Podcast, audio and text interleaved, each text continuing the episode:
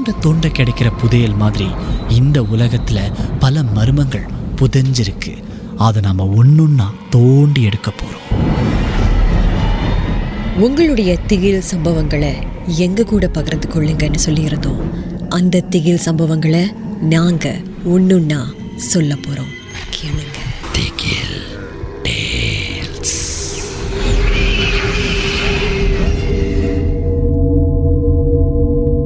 நேயர் கதிரேசன் இந்த ஒரு கதையை நம்மளுடன் பகிர்ந்து கொண்டிருக்கிறாரு.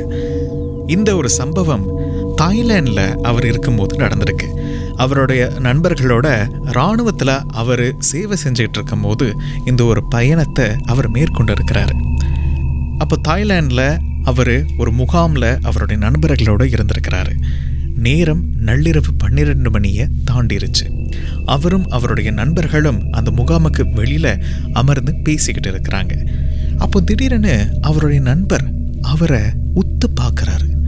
உத்து பார்த்து கண்ணை அசைக்கவே மாட்டேன்றாரு கதிரேசன் அதை பார்த்துட்டு பிரமிச்சு போய் நிற்கிறாரு நான் என்ன இன்னைக்கு அவ்வளவு அழகாவா இருக்கேன்? அப்படின்னு அவருடைய நண்பரை பார்த்து அவர் கேட்குறாரு ஆனால் அதற்கு எந்த ஒரு பதிலும் அவருடைய நண்பர் கொடுக்கல. அவர் ஒத்து பார்த்துக்கிட்டே இருந்தாரு. உறைஞ்சு போய் நின்றுக்கிட்டு இருந்தாரு. திடீரென கொஞ்ச நேரத்துல பக்கத்துல வாத்துகள் கத்துற மாதிரி சத்தங்கள்லாம் கேட்டிருக்கு. கதிரேசன் உடனே என்ன இந்த நேரத்துல வாத்து கத்துதே? அப்படின்னு சொல்லியிருக்கிறாரு. உடனே பக்கத்துல இருந்த மற்ற நண்பர்கள் அவரை அடக்கிட்டாங்க. உறைஞ்சு நின்று உத்து பார்த்துக்கிட்டு இருந்த அந்த நண்பரை உடனே குலுக்கி அவரை சுய நினைவுக்கு கொண்டுட்டு வந்துட்டாங்க. அதன் பிறகு அவர் கண்ணிலேருந்து தண்ணீர் தான் வந்தது. ஆனால் நண்பரால பேசவே முடியல. கதிரேசனுக்கு ஒண்ணுமே புரியல. கொஞ்ச நேரத்துல வாத்துகள் சத்தத்தையும் தாண்டி ஒரு நல்ல பூ மனம் மாதிரி அவர் நுகர ஆரம்பிச்சாரு. அதையும் நண்பர்களோட அவர் பகிர்ந்து கொண்டாரு. உடனே நண்பர்கள் அவரை அப்படியே முகாமுக்குள்ளே கூட்டிட்டு போயிட்டாங்க. கூட்டிட்டு போய் உட்கார வச்சு அவருக்கு விருப்பமான கடவுளோட பிரார்த்தனை செஞ்சு அவரை உறங்க சொல்லிட்டாங்க. அடுத்த நாள் காலையில கதிரேசன் எந்திரிச்சு ஏன் நேற்று இரவு எல்லாரும் வெவ்வேறு மாதிரி பேசுனீங்க?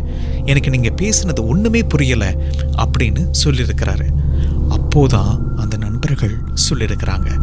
பொதுவாக நம்ம காட்டு பகுதிகள் இருக்கும் பொழுது முதல்ல வாத்துகளுடைய சத்தத்தை கேட்கக்கூடாதாம் அப்படி இரவு நேரத்தில் வாத்துகளின் சத்தத்தை நாம் கேட்டோம்னா பக்கத்தில் ஒரு அமானுஷ்ய சக்தி இருக்கிறதாக அர்த்தம் அப்படின்னு சொல்லியிருக்கிறாங்க.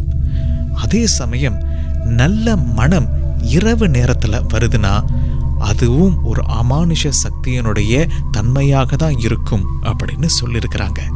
உடனே நேற்றிரவு உறைஞ்சு போய் அவரே பார்த்துக்கிட்டு இருந்த அந்த- அந்த நண்பர்கிட்ட போய் நீங்கள் அப்படி என்னதான் பார்த்தீங்க? ஏன் என்னைய உறைஞ்சு போய் உத்து பார்த்துக்கிட்டு இருந்தீங்க? அப்படின்னு கேட்டாரு. அப்போ அந்த நண்பர் சொன்னது கதிரேசனை தூக்கி வாரி போட்டுருச்சு. கதிரேசனுடைய தோள்களில் இரண்டு கால்களை அவர் பார்த்துருக்கிறாரு.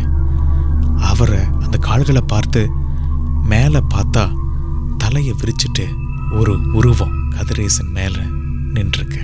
இதற்கு காரணம் என்ன அப்படின்னு கொஞ்சம் அவங்க அலசி ஆராய்ஞ்சிருக்கிறாங்க.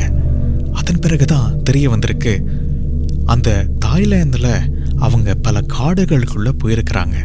அப்போ போகக்கூடாத ஒரு இடத்துக்குள்ள கதிரேசன் சென்று அங்கே இருந்த பொருட்களை கலைச்சு போட்டு அவர் காட்டுக்குள்ள நல்ல இடம் இங்கே நல்லா தூங்கலாம் அப்படின்ட்டு உறங்கியிருக்கிறாரு. அதுதான் அவர் செஞ்ச பெரிய வென.